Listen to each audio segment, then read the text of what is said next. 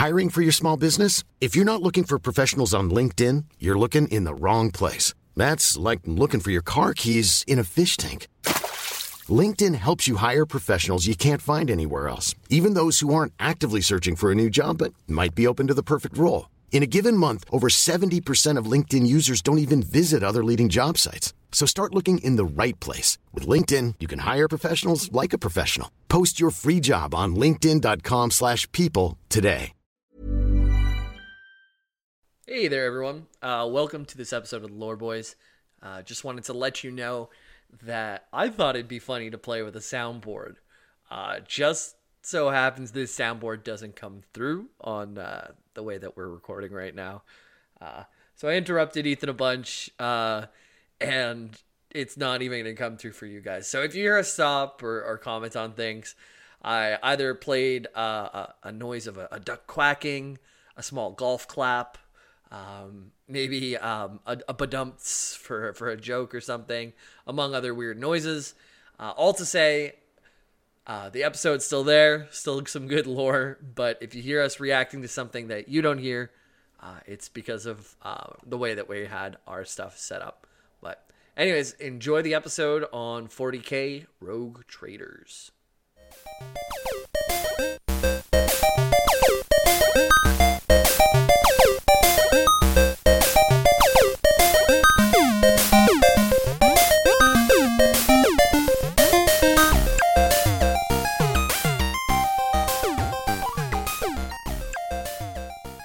Uh, hello and welcome back to the internet's number one fake history podcast, The Lore Boys. I'm your host, Ethan Palmer, and today we'll be talk uh, we'll be talking about, by request of friend of the show and patron David, last name withheld, rogue traders of the Imperium in Warhammer 40k. With me, oh, as always, cool. is Peter. Hello. And Jimbo. Hey yeah. uh, uh, I want to give a special shout out to uh, new patrons, Honeyboy and Reese. Thanks so much I, for supporting the show, keeping the lights on. I've been saying Honeyboy to myself uh, ever since your email came in. I've just been like, honey boy. Uh, every time I open Gmail, I see it sitting there waiting so we can put it in the episode because obviously we've got like our invoices and shit like that coming in, invite for the Squarespace, and every time I'm just like, honey boy. Ultra quickly, there was once a man in the middle of winter on the lawn next to mine, and he was sunning his belly in the middle of winter, and he saw me walking by with my dog, and he yelled, I'm the meat boy, and slapped his belly. And I think about it a lot. God fucking bless that man. Oh yeah. my god. I, I want to know the the the Bermuda Triangle ghost powers that divide our street because I never see Jamie's collection of carny freaks, and I am like be- a kilometer away.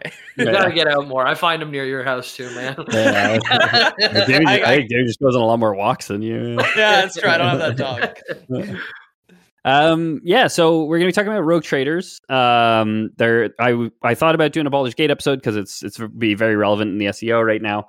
Um, but then at the same time, I was like, I'm gonna end up butting up against some spoilers when I'm playing the game as well. So I, I didn't want that to happen to myself. Uh, and Ro- Rogue Trader is coming out by Owlcat. I mean, um, on the Patreon bonus content, which will be coming out tomorrow, Jamie asked me my opinions on Baldur's Gate 3, uh, where I go into a little bit of detail. I'm actually way more excited about Rogue Trader than I than than I think I was about Baldur's Gate 3. Not because uh, I like Warhammer 40k more than D and D. The opposite is probably true. But because Owlcat, the studio putting out Rogue Trader, is the studio that did the Pathfinder games, Kingmaker and Wrath of the Righteous, which I yeah, think are are fantastic, fantastic, true to form tabletop RPGs set into uh, into video game format. Um, so I'm really, really excited to see what they're going to do about Rogue Trader. Uh, and so I decided that we we could, we could do an episode about it, huh? Um, why not? Yeah.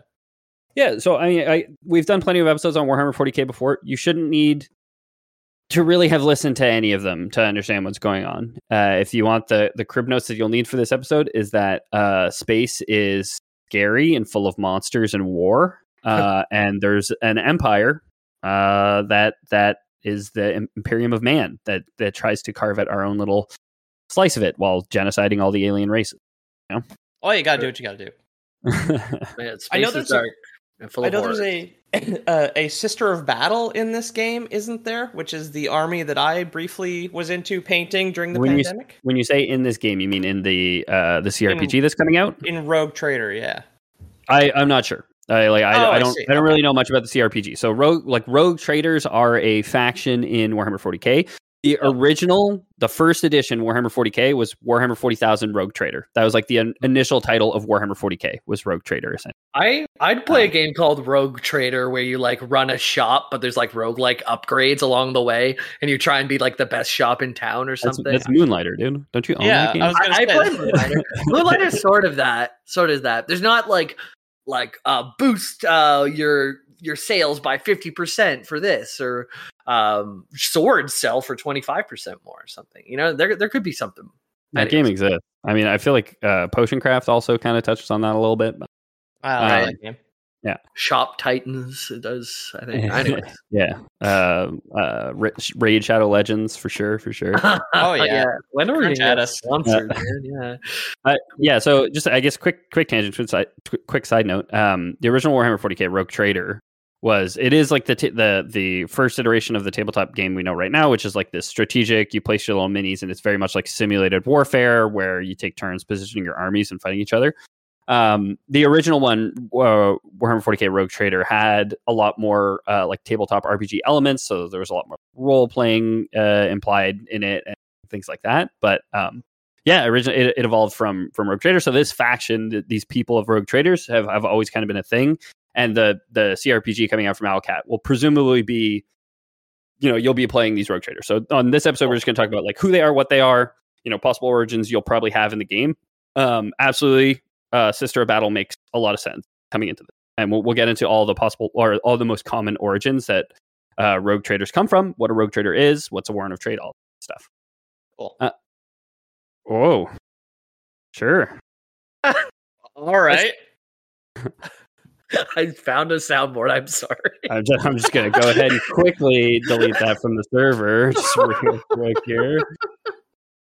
Oh, it says we have no. It says we don't even have. Oh, it's because you're Nitro. That's why. So you just always get it, no matter what. I was so fucking confused because it came right as you were just like, "All right, yeah, we're gonna get into it," and then the beat drops. And I was like, "Oh, Ethan's trying something new. He's surprising us I'm- with a plugin." Super not. I found one that says I found out it's one that says "Let's get it," and if it wasn't music, I thought it would have been cool. Where we'd been like, "Let's get it," and we just hop into the lore. But Sure.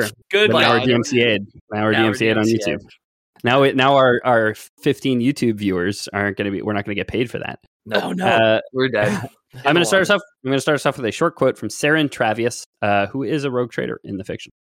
The endless dark of the universe is yours, if you but reach out to take it. Yield nothing, the void respects only strength.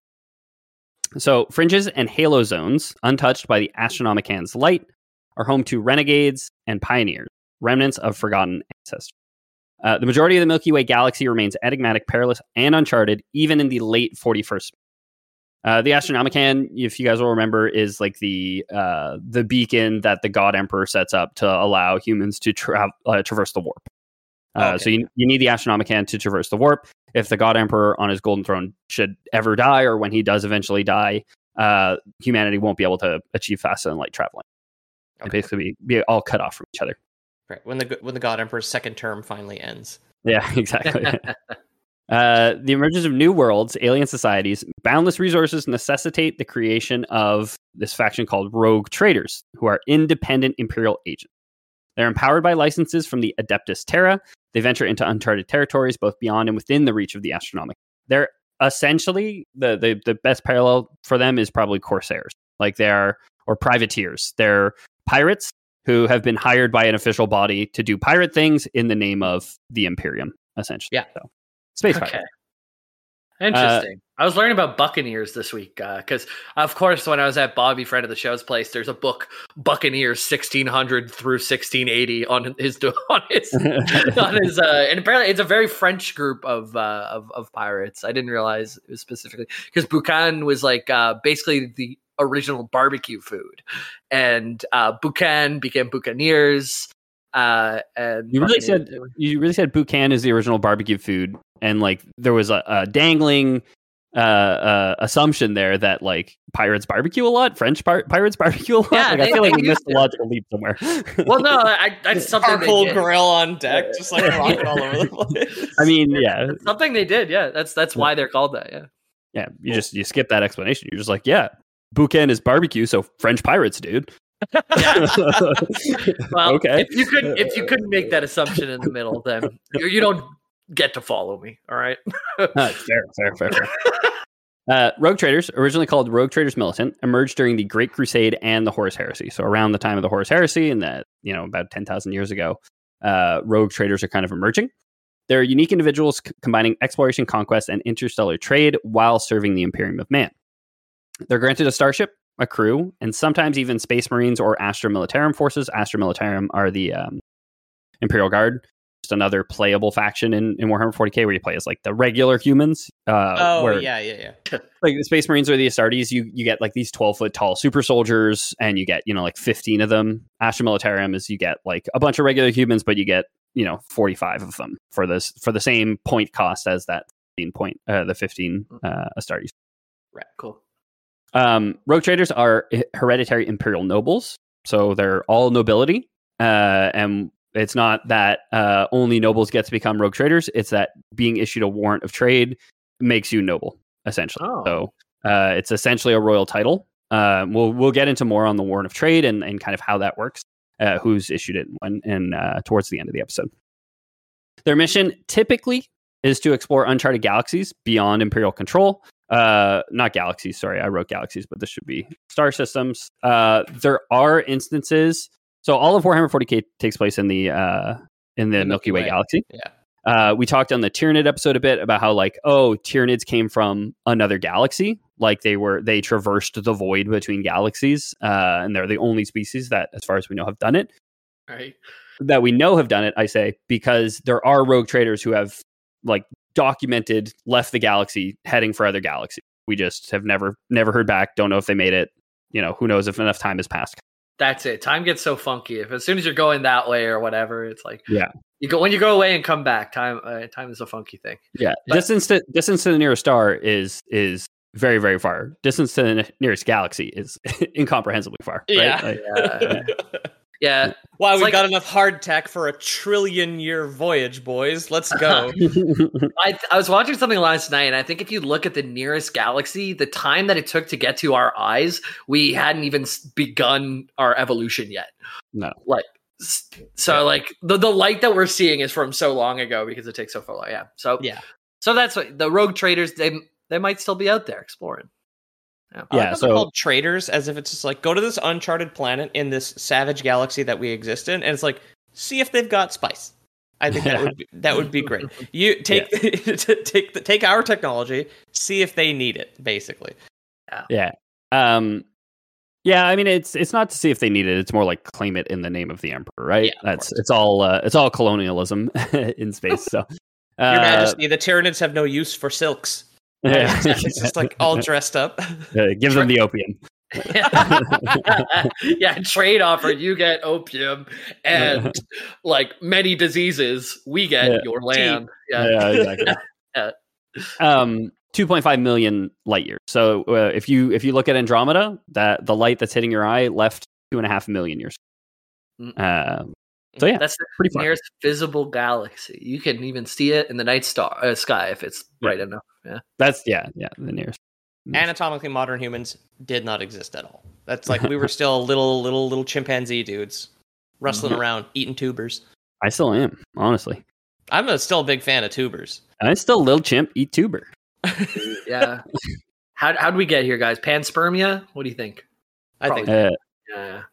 I think God probably created us from. Okay. Uh, do you want to know? You want to know a fun fact? Uh, I told Jamie this not that long ago, but I've been yeah, I finally got got by YouTube Shorts. I quit Reddit finally, but I got got by YouTube Shorts. Um, I've been watching the Vsauce ones too. Now that you have, I'm like, oh well, Ethan's watching them. I better check Yeah. them out too. yeah, Vsauce is very good. There's this other guy I never remember what his his channel is or anything. So YouTube Shorts not doing a good job of like selling it to me. the algorithm knows I like them. Uh, but he does a lot of like biblical translations. He does a lot of language stuff, and he does a lot of like translations of the Bible. Um, uh, uh, Eve was created from Oh, Adam's rib. Adam's rib. So in the King James version, that is that's where the translation was made to English to or to Latin probably at the time, uh, and and made to be Adam's rib. The original word it, it came from uh, Tsele, uh, spelled T S E L E, I believe, um, is in the Bible. Forty uh, was in the Bible like forty seven other times, and only one time was it translated to rib.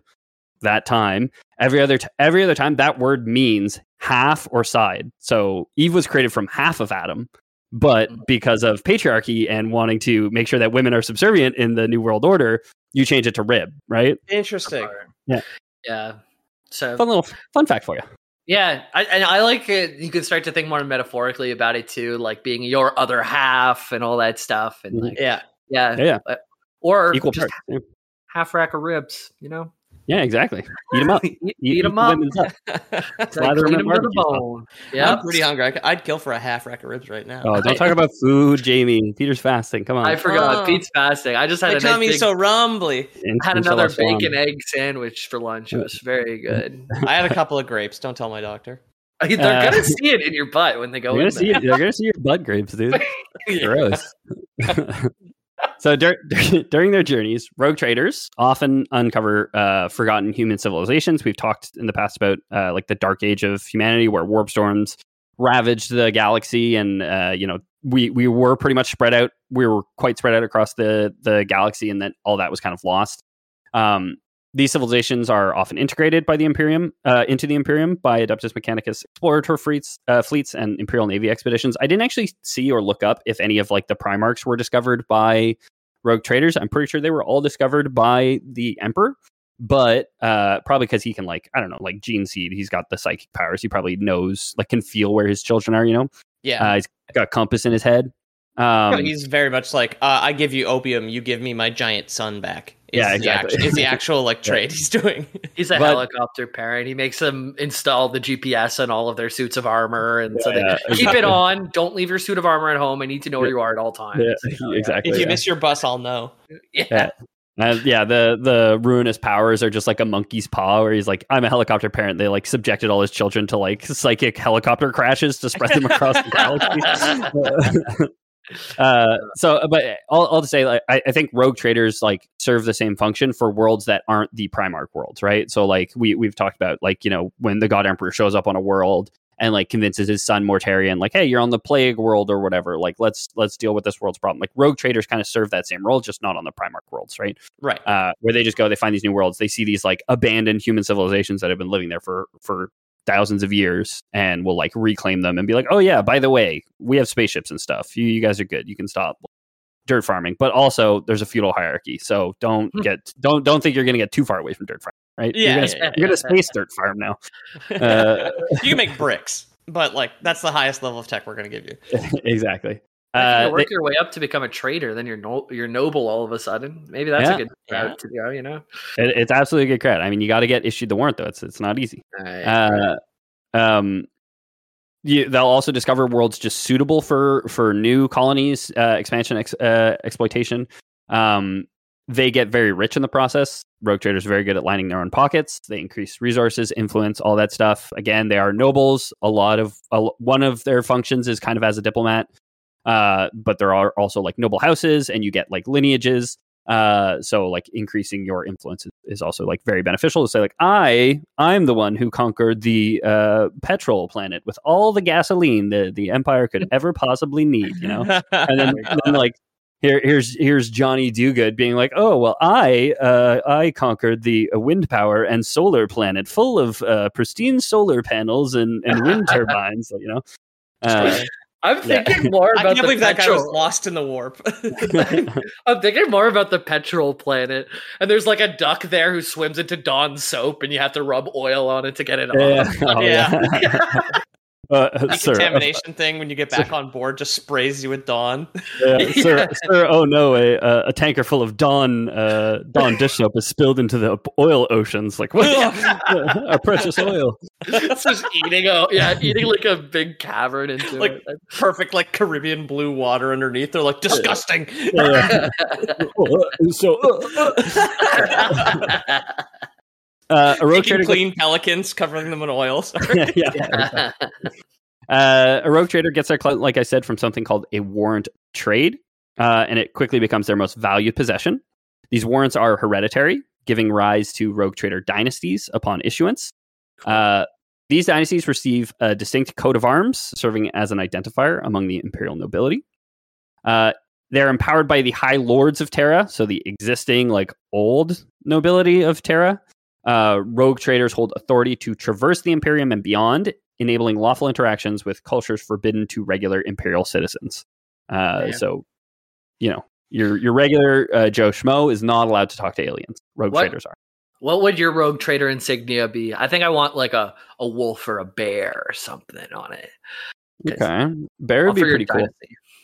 I think mine would be like a pick, like a, a very detailed image of me, like mercilessly executing an alien that didn't subdue to my will. You know what Like I mean? standing standing over it, holding its head with a knife to its throat. Exactly. Yeah, a, cha- a chain knife because it's Warhammer 40k, right? Oh, cool, cool. Yeah. I, I definitely have one where, again, me deified, maybe a little bit more stylistic, uh, like closer to church art, uh, bringing Christianity to filthy pelicans. I think. Oh, there you go. You're, you're, you're, you got like one of those like brown apostate robes over your like spacesuit. Yeah. like the little the little rope belt tied around your waist. Jesuit hat. Yeah, yeah. You got the tonsure haircut and everything. I think what you're I think what you're wearing now is pretty good. Just Pete wearing uh having an insignia that has uh cum written in cum. Yeah. Uh, it would be pretty Wearing my Uh, Adam Friedland merch. Uh, rogue traders possess the privilege to engage with these cultures on their own terms, as long as their actions align with the Imperial interests. So they're given a lot of headway to be like, "Hey, this is your job. Just get it done. However you need to get it done. Don't break too many laws," kind of thing. Uh, in many ways, rogue traders are the only truly free people of the Imperium. They're not beholden to the God Emperor's strict laws, though. If they fly, if they fly their wings too close to the metaphorical sun of heresy, rogue traders will be fiercely punished by the lo- loyal servants of the Emperor. Um, but it has happened before that you know some of them get a little too lax, start dealing with you know uh, uh, chaos space marines essentially, and uh, will will get caught by the Inquisition. Tra- Uh, tra- tra- tra- Tradericarus. Tra- tra- They're they're tr- tr- they're treaters. They're treaters. um, rogue, rogue. Well, I mean, rogue's right in the name, right? Yeah. Uh, rogue traders have dared to cross, uh, like I said before, the starless intergalactic voids. Though su- the success of such missions remains shrouded in mystery due to the limitations of psychic communication over such vast distances. So, uh, we've talked in the past about uh, the or the past the few minutes ago on this episode, the warp, the immaterium being how we traverse uh, uh, great distances and, and travel yeah. faster than light. It's where psychic powers come from. It's where faster than light uh, communications come from. Is by psychically communicating through the warp, and the warp is created by the presence of life, essentially. So the space between galaxies is intraversable via the warp because there is no warp between galaxies. Yeah. That's why the Tyranids are the only race to have done it, uh, or like that we know have successfully done it because they don't use the warp. They just plan ahead and will travel for three billion years and not care. Yeah. I was watching a thing about uh, quantum entanglement, and they're thinking our uh, future long distance communication is they find like two particles that are entangled, and if you rotate one uh, of these particles like 30 degrees, no matter where the other one is in the universe, it also instantaneously ro- rotates 30 degrees. So you somehow fucking turn that into a walkie talkie, and you have instant long distance travel. But None of it That- makes any sense, man. It's none of it makes any sense. We It- put a bunch of sand. We uh, put a bunch of sand in a box and run some electricity through it, and we get the computer. You know, Yeah. like none of it makes any sense. It's all. I, I refuse. I refuse to rule out the existence of a god because this is so sloppy. Like this is just such a such a poorly done job. And yeah, it's like- occurring. And how do things become entangled and how do they find the infinitesimally small two things that are entangled together? Or is there a way that they like a magnet rub them against each other until they become entangled? No idea. And it's all magic. I, don't understand how magnets work. ICP. I mean, but- a lot of a lot of quantum a lot of quantum physics is uh is theoretical, right? Like a lot of it, Yeah. like hey, it works out mathematically, but like a lot of it we haven't proven or tested, and it's impossible to test. Like Yeah. quant- quantum physics, like it, it came around in the 90s and it's kind of it's kind of like robotics or automation where it's it's just perpetually been like oh we'll get there like 10 years we'll have quantum Yeah. computers you know like Yeah. wake, wake me up when it happens kind of thing But hey, they found like the Higgs boson. They found like a couple of these things Yeah, that they, that they, Yeah. they thought were out there and then they, Yeah. they did find them. So. Yeah, Higgs boson proven- with an equation written on his forehead is the main villain of Death Stranding. Call back. Check out. Uh, Oh, is that really right? Oh Bonus God. episode. Wow, Yeah. and the, the villain really adds mass to the game. More- More like Hig- Higgs bozo, am I right? He Ah. is. Got him. Bozo's a yeah, it's a harsh thing to call someone, man. Uh, operating without the central authority of the Imperium, rogue traders must make critical choices regarding alien cultures, discoveries, and dangers. Confronted with potentially hostile Xenos races, they may seek eradication or simply information gathering. Alternatively, beneficial Xenos may lead to contact and relations or even integration. Um, should a planet prove rich enough in resources, technology, or minerals, rogue traders may opt for plunder, returning to Terra with a trove of space treasures, alien relics, rare minerals, and groundbreaking technologies. Um, the role of a rogue trader demands substantial resources in spacecraft troops and support staff. So they they have they have an army. Uh, you know, it takes a village to Yeah. plunder an alien world. Uh, vast fleets of voidcraft, colossal cargo ships, and devoted settlers accompany them, prepared to establish colonies on newfound worlds. Uh, foremost among these resources in our uh, grimdark uh, war future are the fighting forces, of course. Uh, I was going to ask if it's just bodies, right? yeah, t- tasked with addressing potential threats head on. Like I said, they sometimes have Astartes with them, so they sometimes have Space Marines with them. They sometimes have uh, Astra Militarum, the Imperial Guard. Um, so yeah, uh, having having your your fighters with you is, is very important. Um, diverse backgrounds shape rogue traders, including uh, powerful figures from the Imperium's hierarchy, Adeptus Terra, the Imperial Navy, the Astra Militarum, even the Inquisition. Influential cil- civilians, most notably the navigators, also contribute to this unique class. Navigators are the psychics, the psykers, who are able to navigate the warp and psychically find the Astronomican, essentially. So, Okay. Um, control C, Control V from Dune.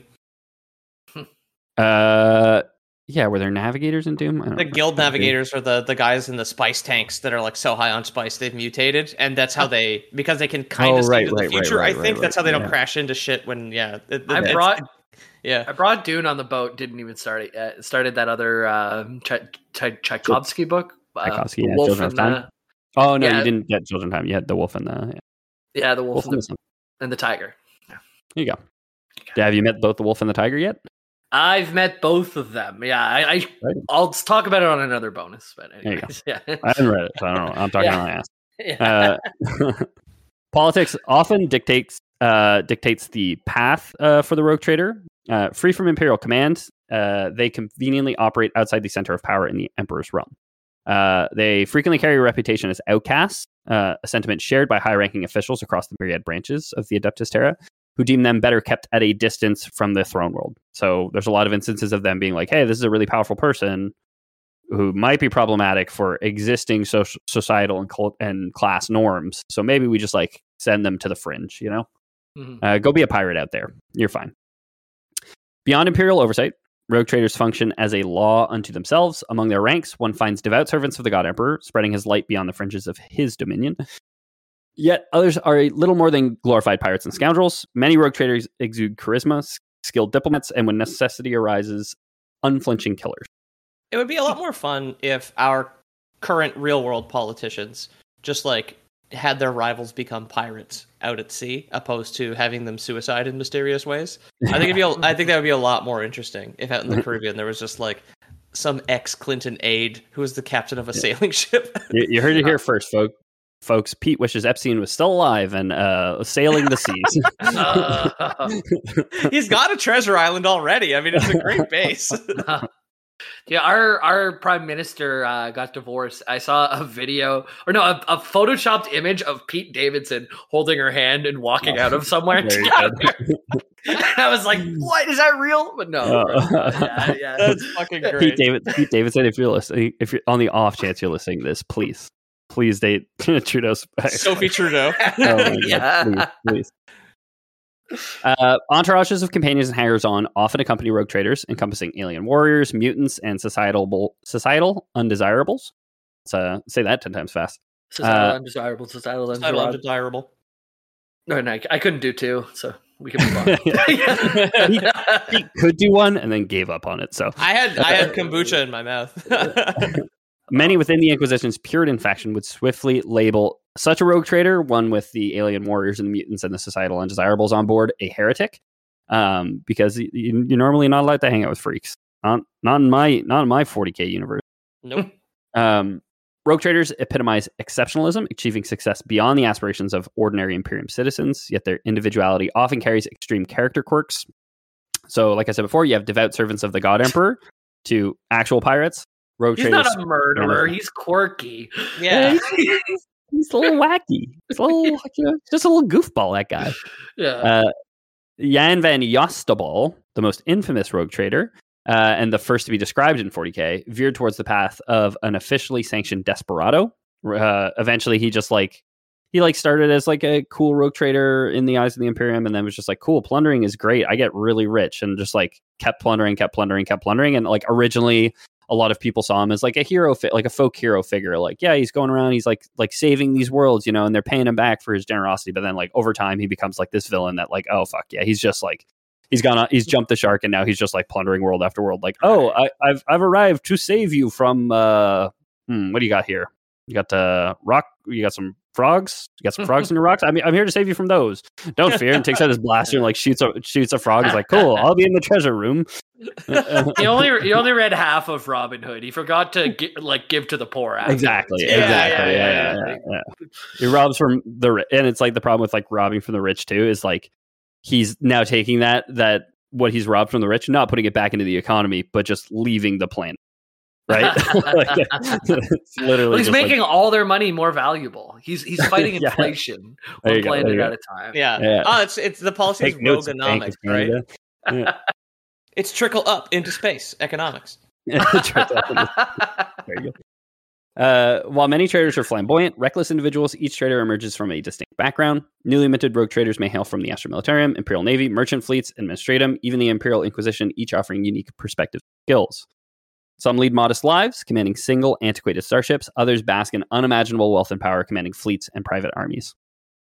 Uh, privileged individuals may even forge alliances with Space Marine chapters, reaping the benefits of cooperation.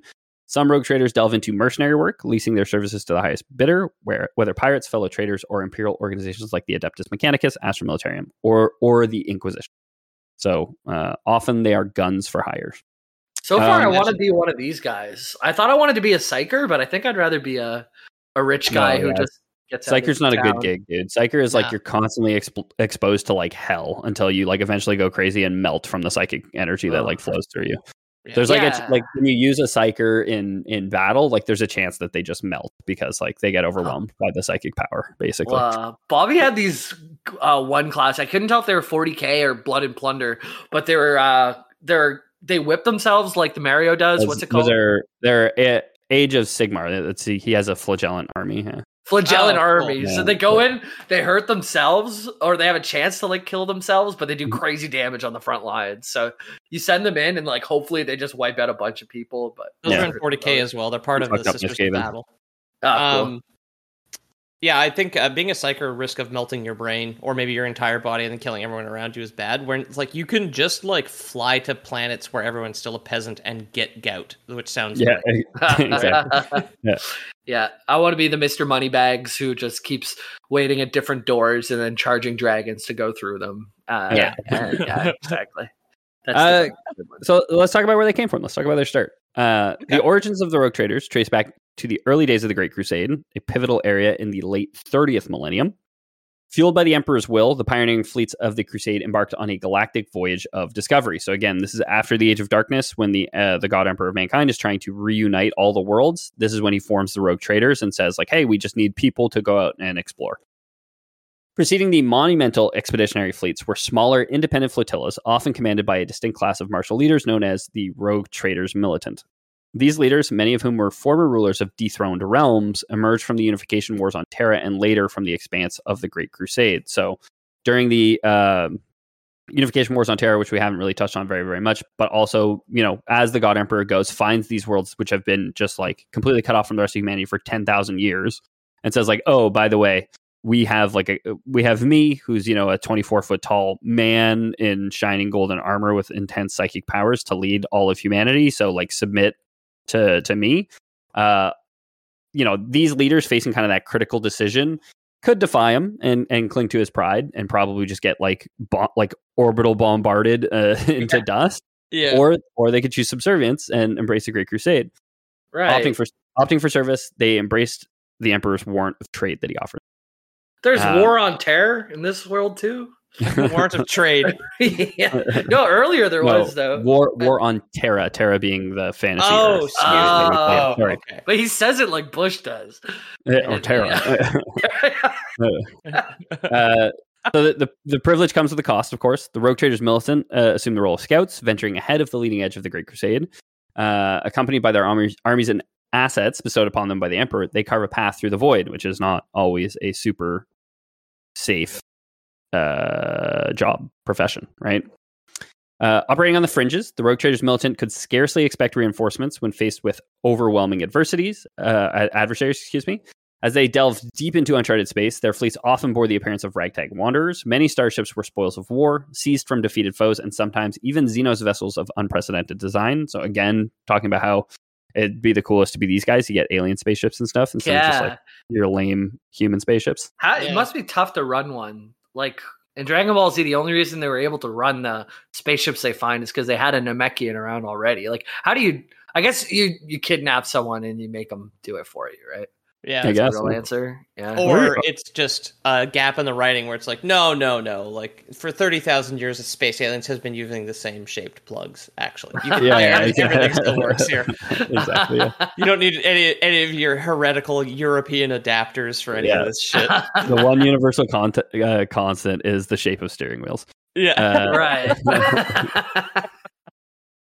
fol- following the cataclysmic, uh, oh no, sorry, uh, returning to Terra was forbidden for these Rogue Traders militant, the original ones. Like you, you can't come home. Like we'll let you live, you can serve, but you gotta gotta go out there. The Emperor's wisdom extended beyond mere rivalry. He aimed to ensure that even in death, these individuals served humanity. Countless vanished, swallowed by the void, consumed by nameless Xenos horrors, or enslaved, far removed from Terra's illumination. Following the cataclysmic emergence of the Great Rift, a pivotal moment saw nearly 100 rogue traders summoned to Macragge for a crucial symposium. I think this is going to be where the game takes place. If I had to guess, it's going to be during this era. Um, so the Great Rift, or the Cicatrix Maledictum in High Gothic, stands as a fissure in reality, a tumultuous galaxy spanning maelstrom of warp storms that severed the Imperium of Man's Dominion neatly in two at the end of the 41st millennium. So this is like modern day, and this is the only picture I have this whole episode. It's just kind of a kind of a picture of what the the uh, Great Rift sort of looks like and how it kind of bisects the galaxy and has kind of separated uh, mankind. yeah, it really means business. It is. I love huge. bisex. Yo, um, but they, you, this is a game. This is going to be a game. I, I forgot that that's how we started with this. That- I'm So, very yeah. I, I don't know. I don't know for sure. I have done no reading. Haven't watched any trailers. I know nothing about the. Uh, all I know is like having read now, researched the Rogue Trader faction from Warhammer 40k. I'm like, I think it makes a lot of sense for you to be a rogue trader that is summoned to Macragge by Roboute Guilliman, right? Yeah. Okay. So Oh, the, the the origins of the Great Rift remain shrouded in mystery, though numerous theories abound. There was the breach of the Cadian Gate during Abaddon the Despoiler's 13th Black Crusade, which we'll talk about the fall of Cadia someday. The sorcerous actions of the demon Pri- Primarch Magnus the Red, the chaos within the Webway, the awakening of the Elder Eld- Eldari god Ynnead, the destruction of the Eldar craft world Biel-Tan, which I believe we talked about in the Eldar uh, episode, the breaking of the Amenthal Daemon Cage, ongoing war with the Imperium and Tau in the Damocles Gulf, even even the re- resurrection of old Roboute Guilliman himself, all stuff that we haven't talked about. So if you don't know what I'm talking about, I was going to say, it. like, we're uh, we're blasting through this real quick here, Ethan. Yeah. I, I We don't know what any talked- of these words mean. we talked these about were Bible. Roboute. We I talked remember- about everybody. We, we didn't talk about his resurrection. I don't believe we talked Oh, about his okay. resurrection. I And we remember about Magnus about the Red talk- like a month ago. Yeah, I remember it, na- spelling his name is a challenge. Yeah. Yeah. Uh, It's real butt. I and maybe maybe we did. I just I think it was that was uh, one of the first for, 440k uh, episodes we did like earlier on for sure. Um, uh, he's the leader of the Ultramarines faction of Astartes Space Marines. right, which is the Um, blue guys. Yeah, The the, main the, guys, quintes- yeah. the quintessential blue guys. When you see a Yeah. Space Marine, like your default Yeah. one is the the Ultramarines, and they're led by Roboute Guilliman. Uh, and I think his resurrection like has happened in the intervening years since we recorded that episode. Even like I think that's been added to, added to the fiction. You know what I mean? Since Oh, okay. Cool. because obviously these are all ongoing stories, and uh, a lot of the Horus Heresy is is still ongoing and uh, to this day. Very cool. The uh, w- whatever the cause, all these tumultuous events of the 41st millennium kind of converge culminating in this galaxy altering rupture. I was What- thinking it's a good thing these guys keep making lore, huh? Or else we'd be shit out of luck. I'm never Yeah. out of a job. yeah, we, would we have to make our own? Oh When, god. when- Yeah. when you said like you're gonna take over doing the 40k lore, or you're gonna start like steal like s- like stepping into this zone, I'm like, go nuts, dude! Like there's so much, and they they release a new freaking book every year. Like yeah, I like never catch up. we have two or three Fallout episodes. There's a 250 episode podcast on Fallout lore. There you go. Like yeah, like like you, we could just get super micro on anything. I guess. well, especially with all these tangents. Uh, my bad, my bad. uh, with its opening, with the opening of the Great Rift, comes an onslaught of unrestrained empiric energy and malevolent darkness, an upheaval known as Noctis Eterna to the Imperium. Uh, which Eternal Night. I believe that means eternal night. Yeah, without Probably. without, I did Google some of the Latin in this episode. Didn't Google that one. I'm like, I'm pretty sure I can nail it. Um, this phenomenon alone wrought devastation in consuming worlds, fleets, and legions. And I have a uh, I have a quote uh, from Commissar Conrad at the launch of the Indomitus Crusade, which was the crusade to uh, respond to this this new threat. The flames of hatred rage across the galaxy. Like a forest, humanity stands before it all, but ready to be consumed.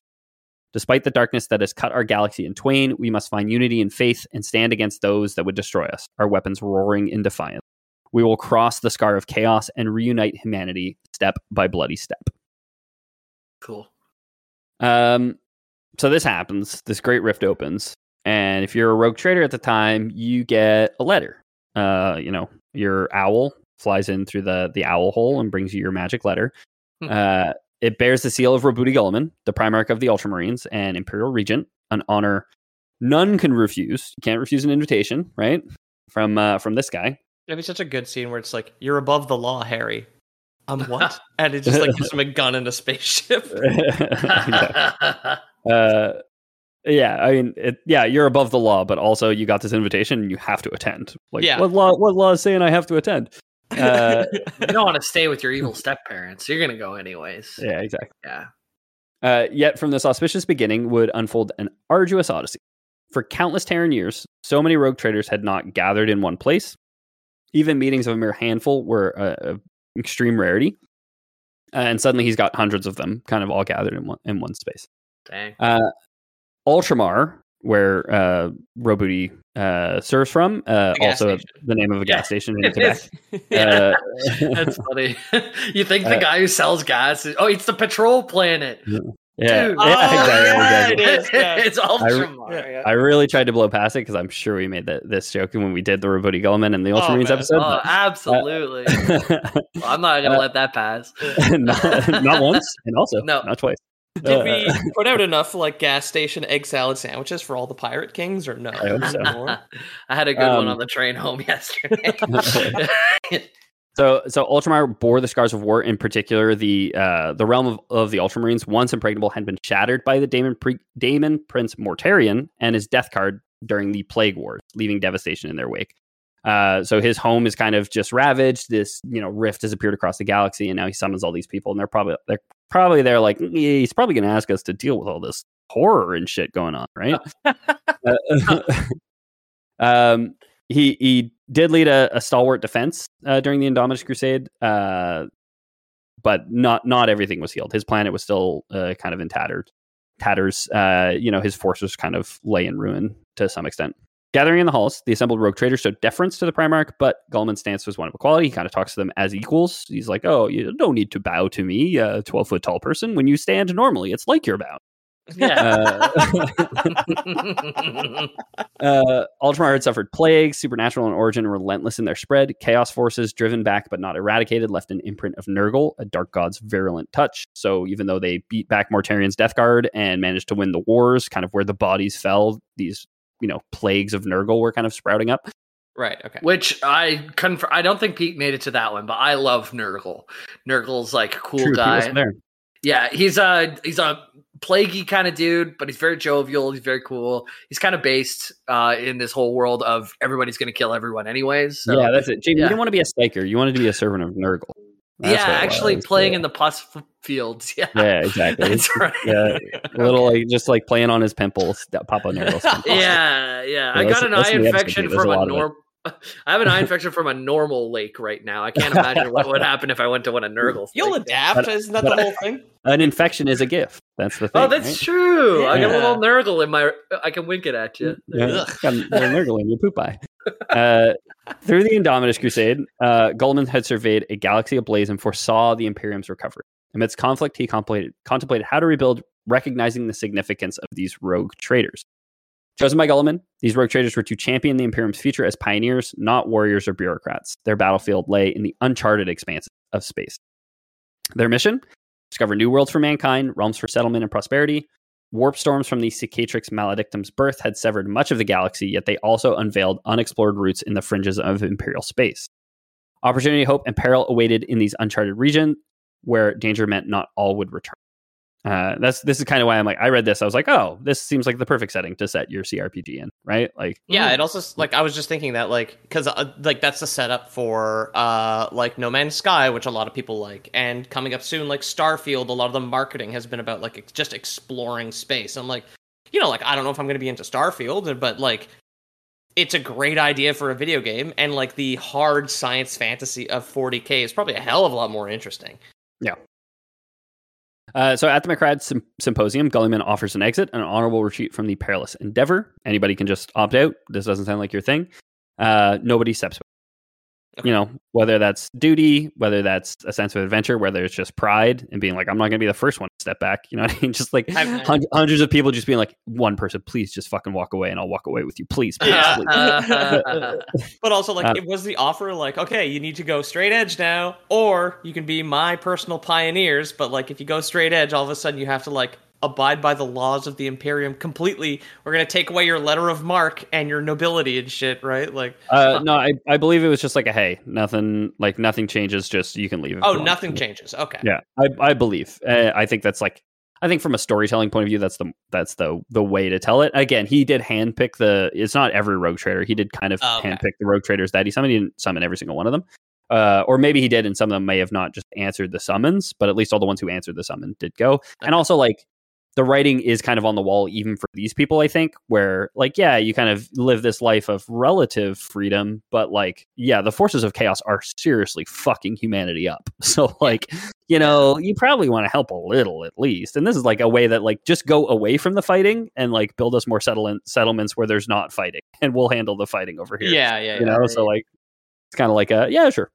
A lot of good trade routes probably got cut in half when the rift opened up. Anyway, Exactly. It's all it's it's it's mutually beneficial. so, Rogue Trader fleets departed Ar- Ultramar, journeying beyond the eastern fringe, and the Ultima Seg- Segmentum spiral arm holds laden with cryogenic Ultramaran colonists. Uh, they sought uncharted territories amongst the youngest stars, untouched by chaos. Uh, more information on who we're sending to die of space history after the break.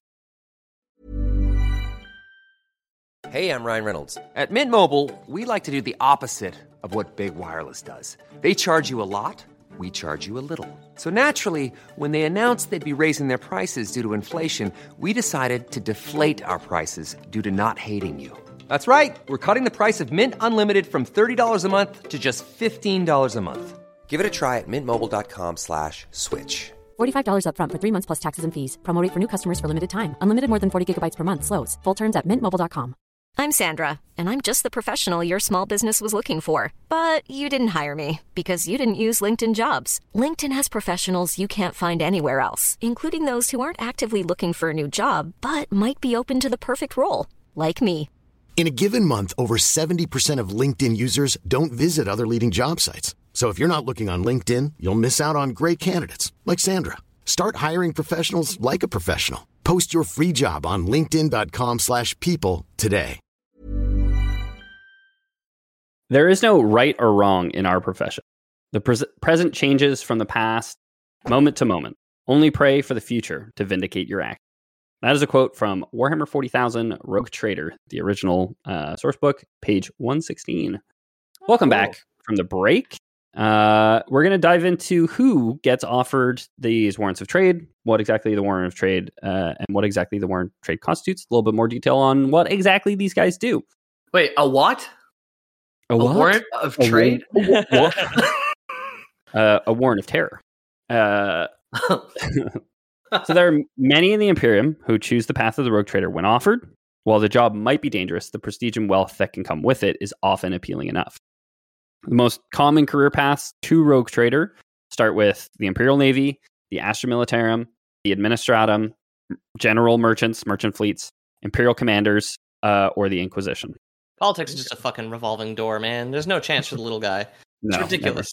never. I mean, especially in Warhammer 40k, like they don't know that the God Emperor is dying. Uh, like most humans in the Warhammer 40k world don't know that like aliens or monsters exist until they show up and just kill everything on the planet, kind of thing. You know what I mean? Like they're absolutely lied to and kept in the dark all the time. It is explicitly like a feudal system where there are noble houses and you know all the all these extra privileges. I noticed Um, dirt farmer wasn't a prerequisite anywhere there. So no, Yeah. no, you don't. You don't go from space dirt farmer to to rogue trader. uh, Dang. too bad.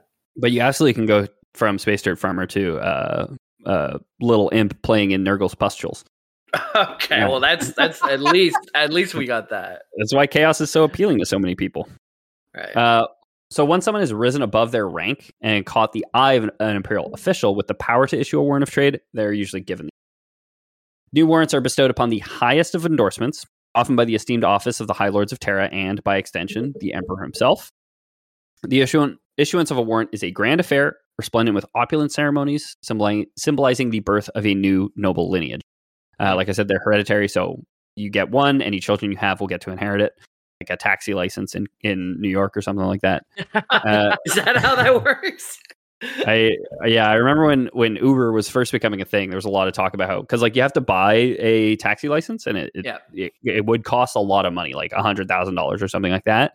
Um, but you could sell them and you could uh you could like give them to your your kids to like inherit or whatever. Uh, whenever you die. Wow. I wouldn't uh, call the inheritance of a taxi license to be resplendent exactly. but I, I think the ceremony is quite nice. I mean, if one's paid, if one's paid off, dude, that's like a a hundred thousand dollar token or whatever. And Yeah, I'm pretty exactly, sure I'm pretty sure it's more than that because I remember talking to people in Montreal, and it's like closer to like a quarter million, I think.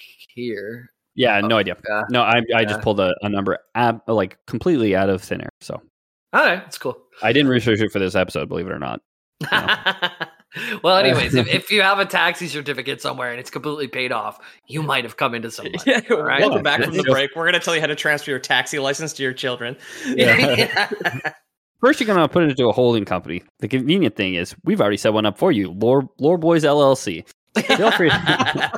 save, save it for Prime. Save it for Prime.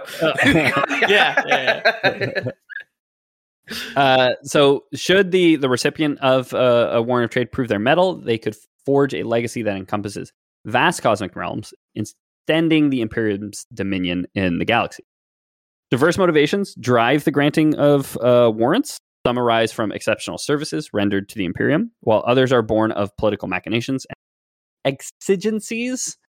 Uh, there's a there's a word that you write sometimes, and you don't really say out loud all that often. What does it mean? It's like uh, a, a need. It's, I think. it's a I think so. It's, it's expedient. It's uh, Uh, it's like a, it's when you need something. When you have a need for something, you have an. Ex- I think so. now I wrote it. Now Who A, knows? urgent need or demand. Yes. There you go. what's the word? Ex- Exigency. Exigence. Ex- I really okay. wrote it. I like it. I like Now it's pronouncing it is harder than I, I thought about when I was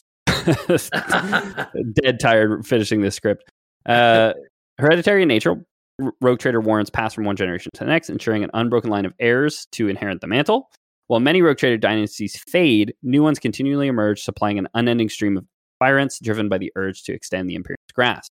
Always more capitalism, baby. Never ends. Exactly. Exactly. Colonize, colonize, colonize. Always uh, the ABCs of colonizing is always be capitalism. Always be colonizing. or colonizing. Uh, fuck. Uh, The following are, are the following are key reasons for bestowing trade. Uh, military service. A frequent avenue for obtaining war and trade is recognition of stellar military service. Stellar. I didn't even. I didn't realize. No pun intended. Uh, to the imperial. Uh, amid a galaxy ablaze with myriad conflicts, lord generals and high admirals spearhead vast imperial crusades, cl- reclaiming re- regions lost to rebellion or alien incursions, leading countless warriors and armadas. They may seize dozens of worlds in the emperor's name over solar decades. These triumphant figures ascend to the highest echelons of honor, adorned with countless medals, celebrated in victory parades, and honored with festivals. Such luminaries, often uneasy in civilian circles, rarely retire after the, their military triumphs. You don't just like leave the Marines. You go get a job for uh, Blackwater or whatever. Yeah. Uh, yeah. The restless energy they possess finds purpose as rogue traders, channeling their inexhaustible spirit for the betterment of the Imperium. Can't take the traitor out of the rogue. Is so it's just like they can't they can't reintegrate. And that's really the only honorable way to get, or the, the of the most common ways to get a uh, a warrant of trade. That's really the the only honorable one. So the next is political expediency. Not all warrants of trade are granted as overt accolades. Some arise from pragmatic necessity. Throughout mm-hmm. history, Crusade fleet leaders, while conquering the Emperor's name, have occasionally established their own rule over newly acquired realm. These rulers, varying in their allegiance to the Imperium, sometimes maintain a semblance of fealty as long as obligations are fulfilled. Yeah, so like if you're a president or something and you have a son who likes to smoke crack and bang a horse, then you send him to a different galaxy. You'd be Yeah, like, exactly. "You're a rogue trader now." It's it's politically expedient for you. to- Congrats, dude. No, Congrats. you I'm know a what? trader and a hunter. What? oh, dude, fucking 40k Rogue Hunter would be a way better game. or hunter trader. Yeah, just like smuggling crack between planets. um, but yeah, so so pretty much it's it's uh you know people will will have their their own realms they've kind of like acquired through whatever means. The emperor will kind of like or or the uh the nobles of Terra will kind of take notice and be like, "Hey, you're kind of like conquering a lot. Is this really serving the imperial the imperium's needs?" And they'll kind of offer you a a or you'll you'll go out and get a warrant of trade. Uh, you know, as a result. So, uh, absolute power becomes becomes irresistible, compelling conquerors to reject their imperial bonds, assert dominion over their hard-won territories. Uh, the Imperium is then left with the option of launching a, crusade against them to oust their new newfound uh, leader. Right. Uh, of course, to get around such scenarios, you you pick up a warrant of trade, or maybe the A what? Empire. Christ. Wait, where's the soundboard, dude? You gotta play Yeah. the where's the the what sound? I was I was gonna play some more soundboard, but you seem to really not like it. Bruh. oh my god. I hate it. I hate it for our audio medium. Do it. Go the fucking stream on Twitch again, dude. Do it there all you want. what do Uh, you mean a sound a, a soundboard for an audio medium? It's made for this. that's fair. That's a fair. Yeah. That's a fair criticism. Uh, um, so instead of launching a crusade, um, the Imperium will just be like, "Ah, fine, you can have that stuff. Here's your warrant." Right? Okay, yeah. That's Um, a, that is a fair. I was gonna say fair trade. It's a little punny, fair exchange. Just like we Yeah. will glass your planet and kill everyone you've ever met, or Yeah. you can just put the emperor's name on your stuff from now on. Exactly. Yeah. Yeah. You, you conquer this stuff for the name, and it's really just like this. These people basically just like become rogue traders without the warrant of trade, and do it so well that the Imperium's just like, all right, fine, here's your warrant. Right. Yeah.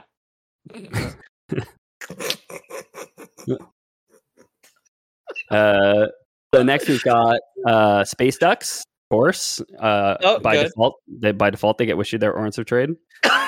yeah, there's one that says Kirby Re, and I'm really tempted to press it, but I feel like it's good. Okay. Okay, we can move Sure. on. I'll, I'll Sure. stop pressing it. I'll stop. Uh, it. so yeah, the God Emperor of Mankind, when he visits his duck pond in the back, if he runs out of bread, sometimes he'll just throw warrants of trade into the water. Oh, uh, okay. Yeah. Uh, a what? uh, into the water. yeah. Uh, the uh, next most common way to uh, get a warrant of trade is self promotion, uh, also known as being corrupt. I guess. Uh, Wait, you can one's promote yourself? That's easy, man. That's hey, if you have the gusto to do it, uh, you know, it's it's the the George Costanza, just like you know, just fake it till you make it, pretend like you weren't fired, kind of mentality, and yeah. you know, pretend like you were promoted until everybody believes it. Can you Yeah, could you you- imagine the bureaucracy trying to run a galaxy of like a trillion people? Like you could absolutely true. just be like, uh, Janet on you know. Sigmund Four told me that I got the promotion, so like I, you, I guess you're gonna have to send her an email, like because I, I, I don't know what to tell you, you know. Yeah. No, that's on it. the mom banging planet. Yeah, you get a shot at Marisa Tomei at the end of it. It's, everything's Oh, great. hell yeah. Yeah. Uh, elevating oneself to a position of authority within the intricate web of the Imperium stru- bureaucracy demands an unwavering drive and an indomitable personality. Amidst all the all the multitudes of the Imperium, the path to recognition requires a ruthless and efficient self promotion. Sometimes, um, so usually these these are the more like uh, you know uh, some rogue traders are very noble. They believe in in self sacrifice, and then others are just like these these people are just like yeah, I'm just gonna promote myself, no problem. You know. Mhm. Uh, usually, it, it involves a lot of bribing, uh, or the leveraging of long-standing debts and favors from high, powerful friends that you might have. Once once our nepo baby has their warrant, they may aspire to carve out modest cosmic domains beyond the Imperium's grasp, while others seek to lay foundation for a, a noble lineage. They're trying to set no up. wonder the- he's so successful. His last name is also of mankind. Yeah, yeah, exactly. well, he must be related. Ah, Uh, finally, finally, the recognition that we that we need on this show for our great, great jokes. Um, it's often observed that uh, a lot of rogue traders are vain and e- egotistic, um, while plenty of them are are venal and even megalomaniac. Um, and these ones are probably the the biggest embodiment of those, right? yeah. Uh, lastly, the most the last the last most common way to uh, get a warrant of trade is is actually by like A what? being, being exiled, essentially. Um, sometimes you just rub people the wrong way, and some socialite wasps might get together to try and oust you from polite society. Like, Yeah. you're just you just You just keep pressing buttons on the soundboard, and people are just trying to have a conversation, talk about some rogue trader stuff. Yeah, exactly. And you Yeah. press something called Kirby Re, and it just fucking derails everything. Mhm, and, mhm, and before you know it, you lost your your warrant of trade. Your what? But anyways, mhm. You're what? I like the fact that you can just get ejected from polite society. It's just like, okay, you can you have to go be a you have to go be a rogue trader now because we don't like having you around, but your bathroom full of classified documents you get to keep. Yeah, exactly. uh, I mean, yeah, it's it's like if you're too powerful or difficult to just like get rid of, sometimes you just like you just get a warrant. It's like surprise, we got you a warrant of trade. You're like, but I didn't ask for this. Yeah. Uh, you're like, It's "Oh, what?" All your holdings. the so the honor is usually too great for you to just decline. Uh, so you're you're stuck heading out to the fringes of known existence, aka Oregon. It sounds Um, like a it sounds like a blessing though. Like in this universe, like what are you gonna do? Stay at home and like end up fighting some war anyways? It's like just take it. You know, take I mean, warrant of trade.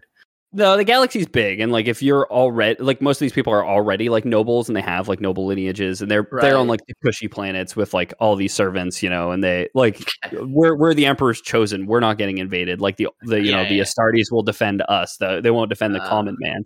They're under uh, the P. They're at the the P under the pillow planet instead of the petrol planet. It's just Yeah, it's yeah, lo- yeah, lo- yeah. yeah, Lots of pillows. They can tell where the P's are. And, yeah, Lots of pillows, uh, identifiable peas. Well, they have slaves. They have slaves to take the peas out of the mattresses, right? So you, Right. don't, Yeah. you don't have to experience that anymore. right. Yeah. What was that about? That was like the person who could tell there was a P under the pillow could marry the princess or something. Anyway, It was like mind. under a stack of mattresses, but yeah.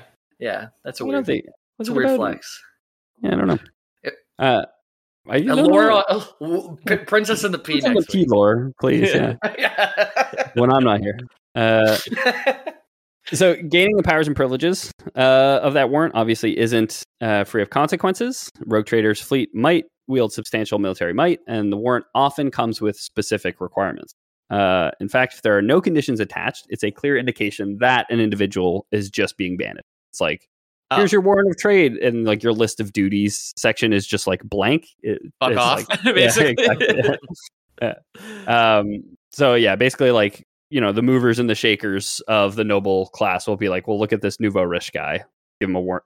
Let's let's totally prank that Chester Haverford fella and give him a warrant of trade. Send him to the fringes of space. oh, oh, oh, oh, devious, Ethan, devious.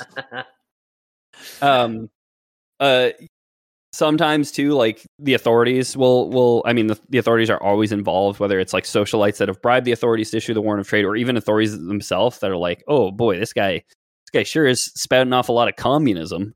You know? yeah, I was gonna Uh, say, yeah, it's like, this guy talks about uh, healthcare a whole hell of a lot on this planet here. Exactly. Yeah. And it, it's usually just like, eh, let's hope he dies on a distant planet. You know. Um, uh, so conditions linked to a warrant that like duty section that says fuck off uh, can vary widely. Sometimes it says fuck off, sometimes it says other stuff. generally, it involves some sort of military duty or uh, or you know involvement with exploration. Uh, the Imperium's goals, basically. You're going to sell all the chains to the chain knife guys. You got to get all the chains, Yeah. bring them here. We'll pay you money for it. You got to go to the chain planet, harvest the chains, build Yeah. build out some chain mines for us. Uh, yes, so we can put them on our exactly. chain swords. Yeah, exactly. Yeah, this army's only as strong as its weakest link, so we need you out. yeah, exactly. boy, boy, this sucks. I mean, don't talk to the guy going to the flamer planet.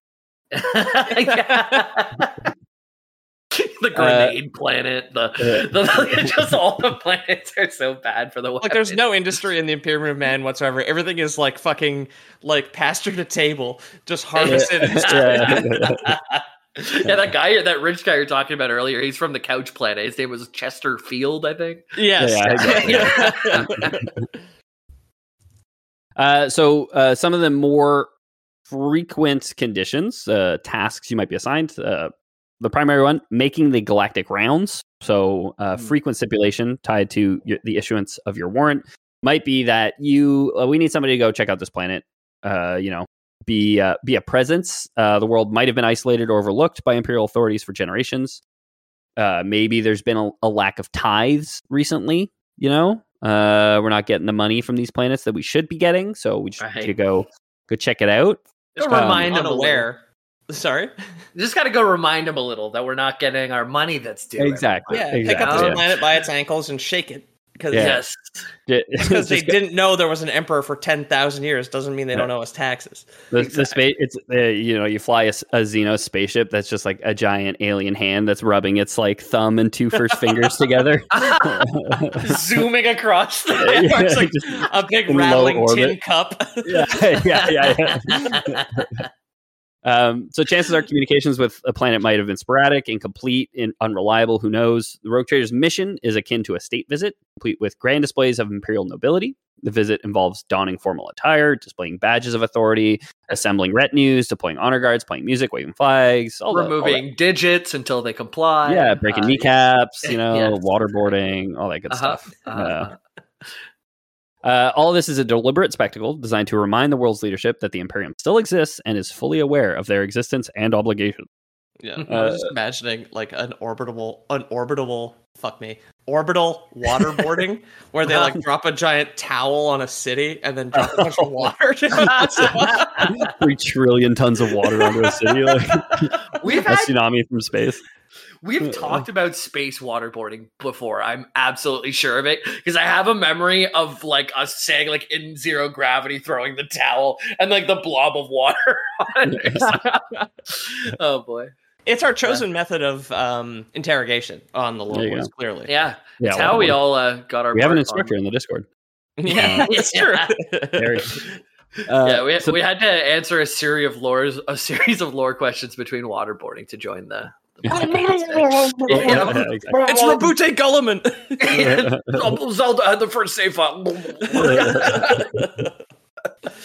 Uh, some planetary governors get too big for their britches and resist the rogue trader's visit, displaying overt opposition or just too much gosh dang reluctance. Uh, in such cases, the rogue trader's role expands to include launching punitive actions to compel the unco- uncooperative world into compliance. Uh, which leads us to our, our next common task that might be issued on a warrant of trade, which is spanking the non believers. oh. Uh, when the, when the display of imperial prestige fails to yield the desired outcome and a world remains openly defiant against the imperium, the rogue trader has no choice but to resort to military action. Right. Most no, most newly appointed rogue traders are wary of wasting their resources on a small scale conflict in Podunk County space. Yeah. Uh, in- It's not in- easy to bring water into space. It's heavy. It's Yeah, exactly, yeah. So you don't want to. You don't want to waste it on some other low life's lungs or whatever. Oh, phone call, Jamie. Was that the Uh, soundboard? What? Uh, that was an alarm. But now you've reminded Oh. me the soundboard exists. Time to wait. It's 5 p.m., Jamie. It's time to wake up. yeah. I Uh, forget. I forget why that exists, but I I, don't- think it was I for know, my I train. Wait, It's happened before. It's happened before that you just get like random alarms. You're like, I don't know why that's there. Yeah, Uh, and I, I didn't remove it either. I said no, till, know. ne- till tomorrow. We'll Till deal with this again tomorrow. Yeah, exactly. every day. Also, like you take a train once and you're like, well, I better put a repeating alarm every day at 5 p.m. Yeah, Uh, I just put so little thought into it. Like the amount of thought that I would have to do to just like fix it to me is not worth just turning it off whenever it happens. um, so yeah, so so most rogue traders are like, oh, I don't want it. Like they don't want to get involved in a in a war on this like backwater planet, right? So instead, they offer a decisive and powerful demonstration to crush any further resistance. Uh, there's these things called orbital lances. Uh, it's the favorite approach by most rogue traders. Sends a clear message that the rogue trader is not to be trifled with. Targeting key infrastructure uh, can weaken the governor's grip on the planet and disrupt their ability to lead. Alternatively, strike, striking a location of personal significance to the planetary ruler might shift their perspective, right? Uh, yeah, might. Obliterating a luxurious palace or prized retreat, you know, their prize winning poodle uh, from space could lead to a change in their stance. The tree Um, with their initials and their lovers' initials carved into it, just like Yeah, yeah. evaporated into space.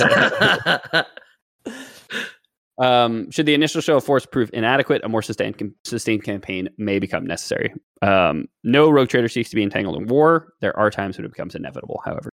Wars are expensive, Exactly. and Mhm. I'm not out here to spend money. I'm here to make money, dude. it's not easy to resupply your your ranks of sycophants and Astartes warriors while Yeah. on the fringes of space, right? yeah. Um, usually they'll they'll offer like a political like political machinations, things like that. But sometimes they gotta sometimes they gotta shoot uh giant lasers from space. You know. Um, Got to do what you got to do, man. sometimes. The next, the next biggest, uh, or another another thing that uh, might show up on your warrant of trade is the colonization mandate. Uh, sometimes, you know, you're just got to establish new settlements in the emperor's name. That's all we need you to do. So here's your warrant of trade. Here's your here's your noble lineage and your uh, license to kill. go go found this planet for please. Um, yeah, it's cool. You get a new last name and a license to kill. That's awesome. Hell yeah. And Yeah. Uh, so the Adeptus Mechanicus, the, the kind of like the machine folk, um, with their explorer fleets, uh, will scour the cosmos. They'll meticulously record and document celestial phenomena, stellar bodies, and habitable planets. Um, when a potentially habitable planet is identified, the report is forwarded to the Administratum, where it is very quickly lost for centuries. Essentially, they just they, they file it away. They're like, "Cool, yeah, there you go." Um, if you know it sits there for a long, long time until eventually it, it kind of bubbles its way back up to the surface, uh, and you know eventually it will be issued to a rogue trader to be like, "Hey, there's there's this planet that's been sitting on my desk for three millennium. You want to go? You want to go check it out?" Uh, so oftentimes during the passage of time between the initial exploration and the settlement mission, a lot's changed. uh, a lot of uh, events may have shaped the planet's fate. Could have been ravaged by galactic warfare, seized by alien forces. You know, absorbed into a galaxy-spanning chaos rift. Uh, it's not unheard of for a rogue trader to arrive at such a world only to find it uninhabitable, already inhabited, incorrectly categorized. Who knows? You know, the true horror, the the, the incorrect categorization.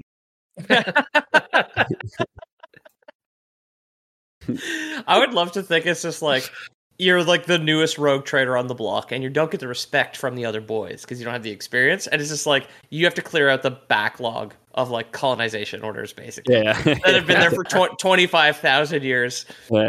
Here's the well, well, let's say, oh, you're a new rogue trader. What, what's your what's your task? Oh, you got to colonize worlds. Okay, let's see. Uh, you know, all the good worlds are taken. You know that, right? We got the Bumblebee Sting world. Uh, what, do- what do we got here? We got a broken glass world. You can go. Uh, you can go colonize that one if you want. Just covered in broken glass. Uh, what, do you, what, what do you like? What's your what's your preference? Huh? Uh, yeah, I was really hoping something uninhabited, maybe something that smells nice. Is there some kind of cologne planet? Uh, oh yeah, you you want the Cologne planet? Okay, sure. Uh, uh, that stuff, you know, really gets into the into the urethra. Really stings. Just so you know, just something to watch out for. We get a lot of complaints about that one here at the Administratum. Okay, so uh, there you go, uh, Cologne planet, uh, burning pea planet. Some people call it. So uh, go, out- go out and have fun. that would give me a Like, headache. drinking cologne. well, it's all there is. That's all there is. There's no uh, no land, no trees, just Cologne, a planet of Just- Cologne, 23,000 kilometer cologne ocean. and baby ducks in dish soap. There. I'm glad you were on it, James. I was so are. worried. I was so worried that of all the times you're going to fuck that one up. So, uh, yeah, small round of applause. Go. um, so a lot of colonies fail. Obviously, they don't last beyond a standard year, whatever the the arbitrary measurement of time is. Uh, a fortunate few do manage to defy the odds, existing on the fringes of Imperial rule alone in the cosmic dark. Yeah. Uh, ne- I'm next telling up, you, I just got here. Their sun exploded at some point. It's just dark. it's No, no, just no. dark. No, no, you, you don't understand. It, there's nothing here. What do you What do you mean? There's nothing? No, no. Our records show that three millennia ago there was definitely a planet there. Yeah, it, it could have been yesterday. I don't fucking know. It exploded. Okay. I, I'm just saying. I'm telling you what the order says. The order says you got to sell it. You got to settle it, buddy. Okay, so uh, figure it out. It's not our problem. I don't know what to tell you. Just push the Emperor's flag into a cloud of dust. Just like, there it is, I guess. Uh, next up is reclamation. A frequent stipulation of warrant is that the is the retrieval of lost imperial worlds, fallen victim to rebellion, alien onslaughts, natural catastrophes, kind of some of the stuff that we kind of talked about. Uh, so, and oftentimes the the reclamation uh, stipulation comes after reclamation stipulation. a- there's an album title for you. That's a good Um, one, yeah. Comes after the the colonization, so they'll get there. They'll realize like, oh yeah, by the way, this is this is inhabited by a million bees. This planet. It's like, well, okay, reclaim it in the name of the emperor then. Um, they rarely involve diplomacy. These missions, obviously, uh, demand for immediate surrender uh, might be the extent of the commu- of communication. It's usually just like, "Hey, that's our planet. What are you doing?" Okay. Imperial records show that we once cared about this planet. You know, four million years ago. Yeah, that's it. I'm picturing once they go to colonize and there's already been like a meteor hit the earth and everyone's just like a skeleton, you know? Like, oh, well, less work, I guess. no taxes to collect, but yeah. Who's in charge here? Just like handing the writ to a skeleton, the wrist just breaks off. yeah. I was just like, okay, well, uh, here you go, colonists. Uh, here's your planet. Have fun sweeping out all the bones. Oh, aren't we, aren't we worried about what made of all what would have made all these skeletons? Uh, it's not my problem. I'm here to get you guys here, uh, deal with any threats, and those I don't see any threats around. So have fun. Yeah. Boy, that Yeah. sun looks like it's getting brighter, huh? Well, I better get going. yeah. And then the, the, the, the hand asking for money just takes off. And Yeah. yeah. yeah. Cha-ching. um, intelligence on on these uh, worlds, like I said, can be outdated, suppressed. Uh, Rogue Trader leads uh, a warlike uh, Imperial Crusade, um, possibly aided by additional military forces under their command, including, as we said before, Adeptus Astartes. Uh, although the Astartes, the Space Marines, always for a limited duration, so you don't get those on on retainer. So you, you kind of get them for the for specific uses. They're just Right. there to like intimidate the whatever the leader of whatever planet you're on so that they comply basically. Yeah, yeah, exactly. Okay. Uh, you're like, hey, if you guys don't comply, I'm gonna call my big bro, literally Okay. the twelve the twelve foot tall space marine. It's gonna come Yeah. beat you up.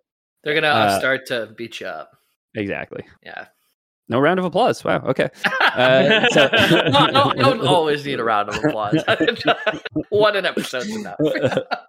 Uh, so, despite their potential figurehead role, the Rogue Trader does not directly control most of their military units, especially not the Astartes. They kind of say, like, yeah, you know, these people are not uh, kowtowing to the Emperor's will. So, can you guys please just come beat them up? And that's pretty much the amount of bossing around they can do of the 12 foot tall superhumans. yeah, right. um, an administrative body, often called a Crusader Council, is formed to strategize and address political concerns, leveraging the Rogue Trader's diplomatic skills. Each council member holds considerable power, making resource allocation paramount. Um, the extent of the Rogue Trader's actual participation usually hinges on their background. So if you if they came from the military, if they came from the Imperial Navy or whatever, they probably have more clout in commanding armies. If they were, you know, one of those like socially exiled ones, it's probably like, yeah, fucking hands off the military campaign, dude. like you're not yeah. no, you're not allowed to to boss our, our troops around. So, Yeah. Uh, and then finally, the last one, the the one I think that we're all we would all be most excited for is to boldly go. Right, uh, exploration is the core mission of all rogue traders. Um, yet Yeah. at times they may be directed by imperial authorities to investigate specific regions of the galaxy, like Roboute Guilliman saying, like, "Hey, you guys got to go explore this region to make sure that we can settle uh, our Ultramarine um, citizens, uh, colonists there." Right. Mhm. Um, usually, uh, the Imperium possesses incomplete knowledge of the uncharted region. Uh, there might be hinting of valuable resources or strategic assets there. Uh, there could be records hinting at isolated human worlds or alien cultures. Uh, maybe there's ancient t- Necron tomb worlds that we want to just go make sure, like, if they're not woken up, do we want to just like set up some bases near there? Um, whatever it might be. Colo- I, I from the wiki, I got colossal super weapons from extinct civilizations. Just like, yeah, go check that out. We heard that they had, we heard they we heard that they got a, a gun as big as a star. Go check it out. please. Make Uh, sure it's registered. Bring back the serial number. We will send somebody to check it out in five thousand years. Just Yeah, oh my god! Imagine a serial number that goes the length of a star, but it's like normal writing, and it's all the way. oh my god, yeah. just a guy like scribbling down. Fuck, was that an N or an M? Fuck. yeah. Yeah. Do you like those monks that translate the Bible from like Latin into English? It's just like the only thing they do for their entire lives. Yeah, and they call it rib instead of half, right? Yeah, exactly, exactly. Yeah. Idiots. Uh, I mean, there's also um, uh, from that same channel. There's another. There's another word which appeared in the uh, pre-translated version before uh, the King James version. Uh, this word appeared 27 times and was completely removed. Every instance of it was completely removed in the King James version. Do you guys want to take a guess at w- what that word might be? Equality, forgiveness. I don't know. You're on the right track, Um, but not not quite. Love. Tyrant. Because if you're Ah. King James and you're you're publishing a, a new Bible for the common man, you probably don't want them to be thinking of tyrant or tyranny. I was like, right? oh, I heard that before, but you told me that at the fire. I remember that now. Okay. yeah, yeah. Um. So yeah, I mean, if if uh, a rogue trader is going on a, a mission of exploration to find a giant gun, uh, they'll probably get some Adeptus Mechanicus to come along with them. Uh. So, or if they're going to uh find tomb worlds, things like that, they got Order Xenos of the uh Ordo Xenos of the Inquisition, right? People to help purge the non-believers, essentially. Um. And that's that's rogue traders. That's the life of a rogue trader from from start to finish, from baby to finish. Like I said, the the game is the launch date is announced as 2023, but no specific launch date given uh, at time of recording anyway. Um, but Silksong situation. Exactly, yeah, I Yeah. fucking believe Silksong when I see it too. Uh, we'll get fucking quantum walkie talkies before I'll get that game. Uh, okay, you know what? I get I get the soundboard now. That did feel good. Uh, I, I hope you enjoyed listening to the show. Uh, if you want to uh, join the conversation and, and reach out to us, uh, joining our Discord is a great way to do that. We also have some social medias like Instagram and uh, is Twitter still alive? We definitely don't check Twitter. Is Uh, it a is it a website still? I don't know. I don't know. Uh, Yeah, uh, don't send us messages on Twitter. Well, the one time I checked, it was like eight months out of date, so I didn't respond. So Yeah. Uh, if if you have sent us a message and we didn't respond because you listened to one of our old episodes where we really plugged Twitter, thinking that we would we would have the follow through, we're sorry. Uh, we all we also have an email contact at loreboys.com uh, or loreboyspodcast at gmail.com.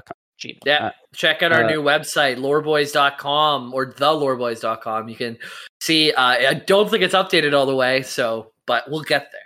I haven't Nope. done it yet. Yeah. But Pete we got was a new bitching website. and moaning about how I didn't give him the password, so he couldn't update the stuff. Then I did give him the password. He's like, "Cool, I'll check it later today," and then never did. Yeah. So- Too And. Yeah. to be Hey, fair, I all I'm for saying the, is it's off my plate now. yeah, I asked for the mailbag to edit early because I'm on vacation, but I think I'm even just going to get this episode out last minute. So Yeah. work is hard, guys. Work is hard. Yeah. Yeah, uh, yeah. All three of us off for work today, and me, me on me on vacation since June. Uh, But work is hard. Yeah. Um, thanks so much for listening to the show. If you want to help the show, best way to do so is to leave us a, a stellar review on your podcast app of choice, or to tell your friends. We don't uh, advertise the show at all, so the uh, best way to uh, help us grow is by telling your friends who might enjoy listening to us. Uh, Pete, is there anything going on with Instagram these days? Nothing new. Just uh, oh, always special. Nothing new though. So at Loreboys Podcast on Instagram. Uh, check out our title cards. Send us dank memes. Everybody has the same algorithm now, which is very great. So I get the same stuff over and over again. Just- My God. Uh, yeah, that's the only social media I got to plug is the old Instagram. And then uh, yeah, thanks for it to everybody who like responds to stuff and comments on the Instagram too, because the Instagram algorithm is something I don't understand, but it's going well. So uh, keep up the feedback, guys. I love hearing from you. Cool. Yeah. And uh, Jamie, is there anything you want to plug? Discord.gg slash. Oh, he found it. He I've, found I've known where it was this whole time. I'm just a goddamn professional, Jamie. I thought we'd add a little spice. Okay. So if you want to get into the Discord, then Uh, and I think that would constitute a lore boy. Lore boys. out.